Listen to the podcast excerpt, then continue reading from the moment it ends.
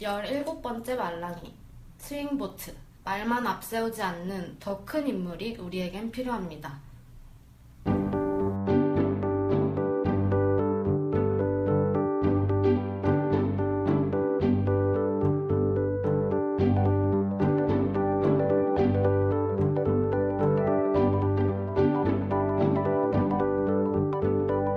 본격 투표 장려 방송 말랭잠의 17번째 만지는 영화입니다. 이 방송은 스포일러가 많이 있습니다.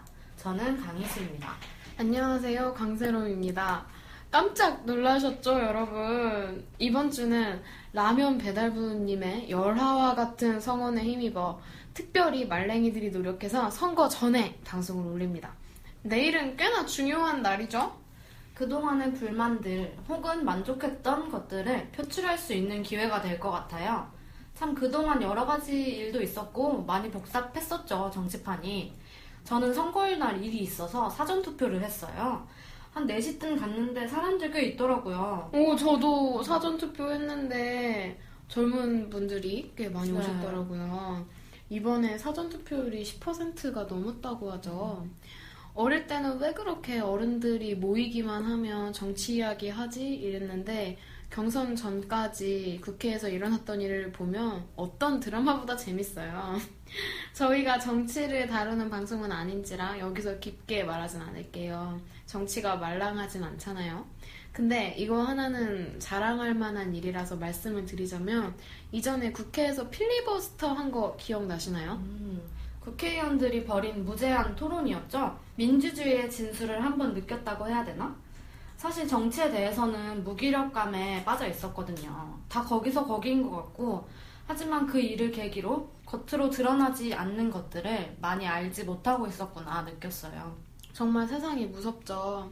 저희가 정치 쪽을 알 수 있는 건 언론을 통해서밖에 없는데 훌륭한 분들이 많은 것을 보고 아 언론이 얼마나 통제되어 있었나 한 번 더 체감한 것 같아요.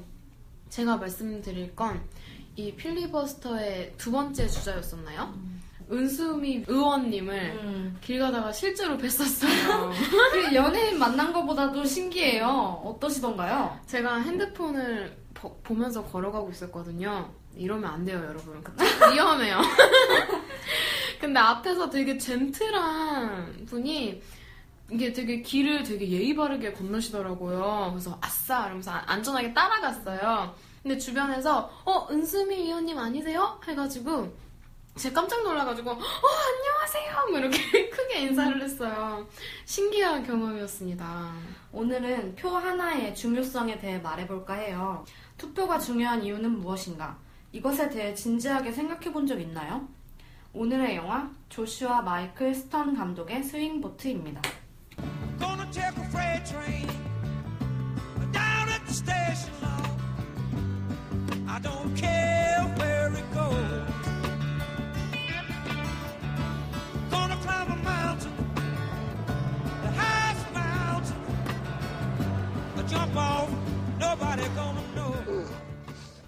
오랜만에 드라마 장르를 만지는 것 같네요.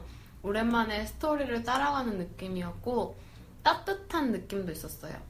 코미디 장르여서 뭐 1차원적으로 웃기긴 하지만 피식피식 웃음이 나기도 하고요.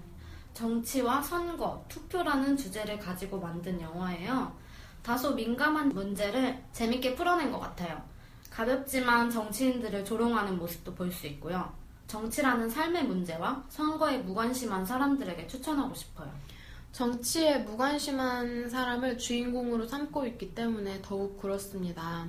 이 사람의 변화 과정을 영화에서 볼 수 있거든요. 영화의 주인공인 버드 존스는 처음부터 이런 말을 해요. 투표로 달라지는 것은 아무것도 없어. 마치 내 뜻대로 될 것 같다는 기분만 들게 할 뿐이지. 이를 통해서 굉장히 명시적이고 주제지향적인 영화임이 처음부터 드러나죠. 관객을 가르치거나 설득하려고 해요. 주인공들의 대사로 감독이 하고픈 말을 전하죠. 일단 목적 자체는 분명한 영화예요. 그런데 드라마 장르이긴 하니까 내용을 따라가면서 한번 보도록 할게요. 스윙보트, 결정적으로 영향을 끼치는 한 표라는 뜻입니다. 2008년 조슈아 마이클 스턴 감독님 작품이고 감독님의 다른 작품은 최근에 잡스라는 영화가 있네요. 드래프트 데이, 3데이즈 투 킬에 출연했던 케빈 코스트너님이 버드 존슨 역을 맡았고요. 카페, 머신건 프리처, 플립에 출연했던 매들린 캐롤님이 몰리 존슨 역을 맡았습니다. 여자 주인공으로 나오잖아요. 그 몰리 존슨이 꼬맹이. 그 꼬맹이가 너무 매력있고 귀여운 거예요. 영화를 보면서, 어, 쟤는 진짜 어떻게 클까? 이게 성인이 된 모습이 기대가 된다고 해야 되나? 나중에 얘는 어떻게 연기할까 기대돼서 한번 찾아봤는데, 플립 알아요? 플립? 플립 재밌어요. 어, 그니까, 어. 플립에 출연을 했더라고요. 저 이 영화 진짜 나중에 꼭 한번 만져보고 싶었었거든요. 성인이 된 후의 모습도 궁금하네요. 미국 뉴멕시코주의 작은 도시 텍시코에 사는 버드 존스는 백수예요.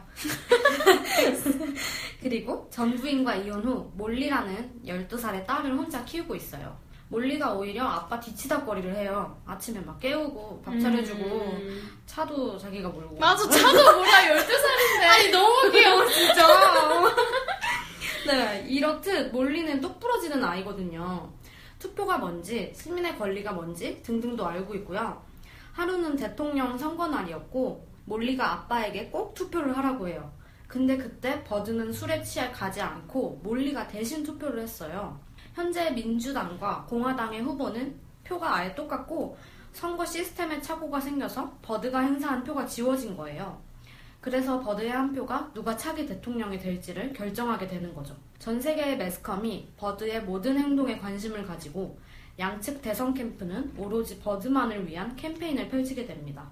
너무 극단적인 상황이죠. 단 한 사람의 표가 대통령을 결정한다니. 과장된 측면이 없진 않지만 그냥 영화니까 라는 생각으로 마음을 비우고 본다면 재밌고 가볍게 볼 수 있을 것 같아요. 뭐 어느 정도의 깨달음도 얻고 사실 영화적으로 분석할 만한 소재는 딱히 없어요. 초반부에 영리하고 어린 나이에도 정치에 관심이 많은 딸과 무지하고 게으른 아빠가 나올 때부터 아 이제 아빠 캐릭터가 변화하겠구나 라는 생각도 당연히 들었고 스토리는 예상 가능하거든요. 선거 시스템의 오류라는 극적인 상황 때문에 하루아침에 버드는 온 세상 사람들의 관심을 받게 돼요. 물론 대통령 선거에 나온 두 후보를 포함해서요.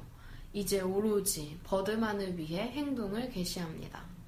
유명 카레이서를 보내서 차를 태워주기도 하고 대통령 전용기에도 초대해요. 엄청난 대접을 받죠. 버드의 말이 곧 법인 것처럼 버드는 생각 없이 인터뷰를 한 건데도 만약 그 인터뷰가 이주민을 싫어한다 이런 내용이었다면 다음날 그 후보는 TV 광고에 이주민을 포용하지 않겠다라고 말을 해요. 자신의 신념이나 내걸었던 공약은 이주민을 포용하겠다는 것이었음에도 불구하고요. 이 모습을 보고 이 영화는 투표를 하는 사람뿐만 아니라 후보로 나온 사람도 한 번쯤은 음, 봐야 맞아. 할 영화가 아닌가라고 생각했어요. 후보들이 버드를 말로 유혹하려고 하는 건 포퓰리즘의 전형이잖아요. 뭐 미식 축구에 초대한다든지 이런 것들이요. 공약으로 승부를 본다기보다 그저 한순간의 인기를 얻으려는 것이니까요.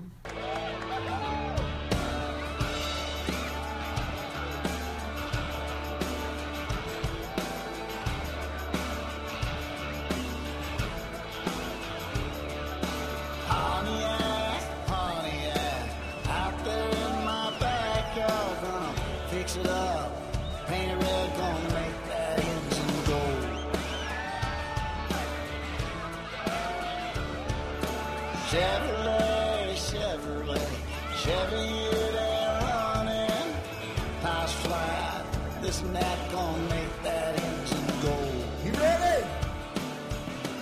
버드의 마음을 사로잡으려는 후보들의 태도를 보면서 현실의 정치 상황이 떠올랐어요.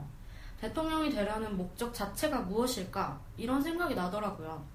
국민을 위해 국민을 대표해서 어떤 일을 하고 싶다.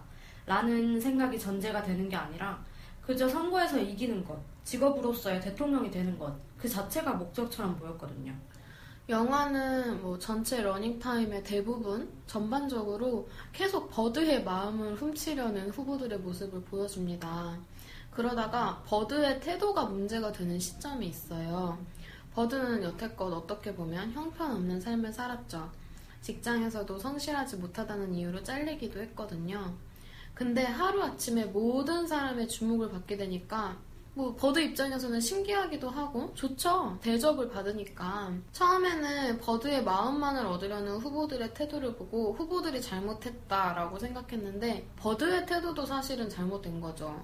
어떤 중요한 이슈에 대해서 생각해보지도 않고 그냥 그때 관심이 그저 좋아서 뭐 이랬다 저랬다 하는 거잖아요. 인터뷰 장면이 있는데 동성 결혼에 대한 입장을 질문받아요. 근데 버드는 그따위 거에는 관심이 없다 이렇게 말합니다. 깊이 생각하는 걸 거부하는 거죠. 이런 아빠의 모습을 지켜보면서 몰리는 너무나 실망해요. 그래서 엄마를 찾아갑니다. 이 모습에 충격을 받은 버드가 이제는 전보다 진지해질 필요가 있다고 느껴요. 그래서 계속 이 가족과 접촉하던 메디슨 기자의 도움을 받아서 현재 미국에서 주목하고 있는 이슈, 그리고 전국 각지에서 버드에게 보낸 편지들을 읽고 사람들이 어떤 것을 필요로 하고 어떤 사람을 대통령으로 원하는지 등을 함께 공부해요. 그리고 후보들에게 토론회를 제안하여 토론을 벌이게 됩니다. 그리고 마지막 토론회 연설에서 버드가 하는 말은 감동적이고 구구절절 옳은 말이지만 너무 설명적이어서 약간은 거부감이 들었어요. 사실 이런 영화는 뭐 영화는 원래 예술이잖아요. 음. 근데 이런 영화는 예술이라고 보기에 거리감이 조금 있죠. 예술은 현실을 그대로 보여주는 게 아니라 뭔가 음각이라고 해야 하나요? 조각의 음각 있잖아요. 그 현실의 그림자 정도만 반영해야 한다고 생각해요. 아예 보여주는 게 아니라 은유적으로 뭐 티는 안 나지만 생각해 보면 추측해 있을 추측할 수 있을 정도로 보여주는 게 예술이라고 생각하는데 이렇게 목적성이 분명한 영화는 뭐 반대로 예술성이 뛰어나진 않죠. 그래서 희수가 그런 느낌이 들었을 것 같아요. 영화가 전달하고자 하는 메시지 자체는 좋았어요. 영화 자체의 의미를 지니는 거죠. 이런 것과 비슷한 영화가 화려한 휴가, 다이빙벨, 귀향 등을 예시로 들 수 있을 것 같아요. 저는 아까도 이제 말씀드렸지만 투표하는 사람뿐만 아니라 후보도 후보로 나오는 사람도 보면 좋을 것 같아요. 외부의 유혹에 흔들리지 않고 자신의 신념, 가치관 이런 것들을 끝까지 밀어붙여야겠다 이런 생각을 할 수 있을 것 같네요. 세계의 모든 위대한 문명은 같은 길을 따라왔습니다. 속박에서 자유로, 자유에서 번영으로, 번영에서 만족으로, 만족에서 무관심으로, 무관심에서 다시 속박으로. 우리는 이런 역사에서 벗어나려면 순환고리를 끊어야 합니다. 라는 몰리의 대사가 기억에 남네요. 투표가 중요한 이유는 무엇인가에 대한 몰리의 답변이었죠.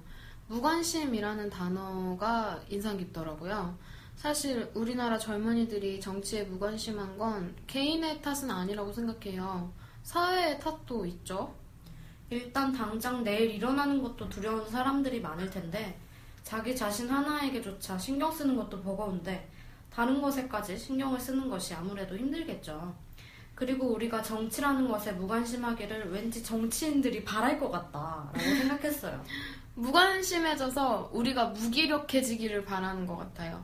내가 한 표 행사한다고 해서 달라질 게 있겠어? 라는 생각을 갖길 바라는 거겠죠. 그럼 정말 투표를 할 사람만 하게 되고 그들이 원하는 방향으로 흘러갈 테니까요. 나 하나로 바뀌겠어? 라는 회의적인 생각이 들 수도 있어요. 하지만 미동을 줄 뿐일지라도 한번 덤벼봐야죠. 내가 이 자리에 있다고 알려야죠. 그리고 우리가 행사한 표가 사표가 될지라도 그 표의 숫자로 인해서 힘낼 분들이 계실 것 같아요. 우리의 존재를 알고서 아무도 내 의견을 들어주지 않는 줄 알았는데 아니었구나. 조금이라도 있구나.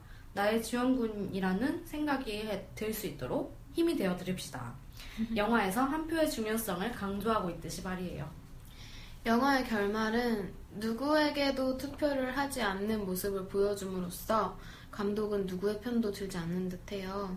이 한 표가 정말 중요하다라고 말하면서 마치고 있어요. 저는 주인공들보다 메디슨 기자의 캐릭터가 굉장히 매력적이었다고 생각해요. 예쁘고 매력 있는 외모 덕이기도 하지만 개인적으로 공감이 가는 인간적인 캐릭터였어요. 이 영화에서 몰리가 믿을 사람은 메디슨 기자밖에 없는데 찾아가서 이제 내가 투표를 했다 사실대로 말하려고 해요. 음, 버드가 투표를 안 한 거죠, 사실. 어. 음, 사실 몰리가 했던 거니까. 이때 메디슨 기자는 그래도 방송국의 특종 이런 음. 거가 있으니까 카메라 녹화를 하고 있었어요. 근데 사실 이것도 몰리는 되게 상처를 받는데 이해가 가는 거예요. 이 기자도. 몰리한테 하는 건 또 진심이거든요. 저는 그 한창 이제 그 후보 두 명이서 포퓰리즘에 빠져 있을 때 민주당 후보의 부인이 찾아와서 그 남편 뺨을 때려요. 저는 이 장면이 정말 좋았어요. 그거 생각났어. 베테랑에서 황정민 어. 부인이 그백 받았는데 아, 이게 어, 뭐라고 하잖아요. 음, 맞아. 그것도 생각났어요. 정신을 차리게 하는 어. 그런 말이었어요. 이후에 이 민주당 후보도 자신의 가치관에 대해서 다시 떠올리고 정신을 차리거든요. 정신이 번쩍 들게 하는 장면이 아닌가 싶어요. 네. 이 영화의 촉감을 말할 차례네요. 투표용지에 도장을 찍는 느낌이에요. 간단하게 투표, 선거라는 단어가 쫙 머리에 찍히는 영화입니다. 전 오늘 저의 촉감보다는 이 방송을 듣고 계신 여러분들의 촉감이었으면 해요. 물론 다들 응? 우리는 추- 투표 잘하러 갈 거고 어떤 기대를 가지고 있고 무기력감에 빠지지 않고 토- 포기하지도 않을 거라고 생각해요. 아니면 혹시나 이 영화를 보신 후보님들도 그 부인에게 뺨 맞은 느낌이었으면 합니다. 우리 모두 정신이 번쩍 들도록 말이에요. 네, 여러분. 오늘은 깜짝 투표 장려 방송이면서 구독 확인 방송입니다. 구독하면 업데이트한 것이 알람이 가죠? 내일 우리 투표하고 놀러 가요. 이번 주는 좀 여유롭겠네요. 이번 한 주도 잘 보내시고요. 다음에는 개봉한 지 좀 됐지만 코엔 형제의 헬 시절하는 영화로 찾아올게요. 여러분, 한 표로 달라지는 것은 아무것도 없다 라고 말하지 마세요. 누군가에겐 힘이 될 수 있는 한 표입니다. 우리 이번 주는 투표하고 댓글에 인증하는 걸로 해요. 사진도 올라오던데 댓글에? 오, 진짜? 어, 사진도 올릴 수 있어 같이. 여러분, 어? 기대할게요. 이번 주는 말랭이들이 좀 빨리 찾아와서 다음 주까지 저희를 조금 더 기다리셔야겠네요. 기다려주세요. 다음 주에 봐요. 안녕. 안녕.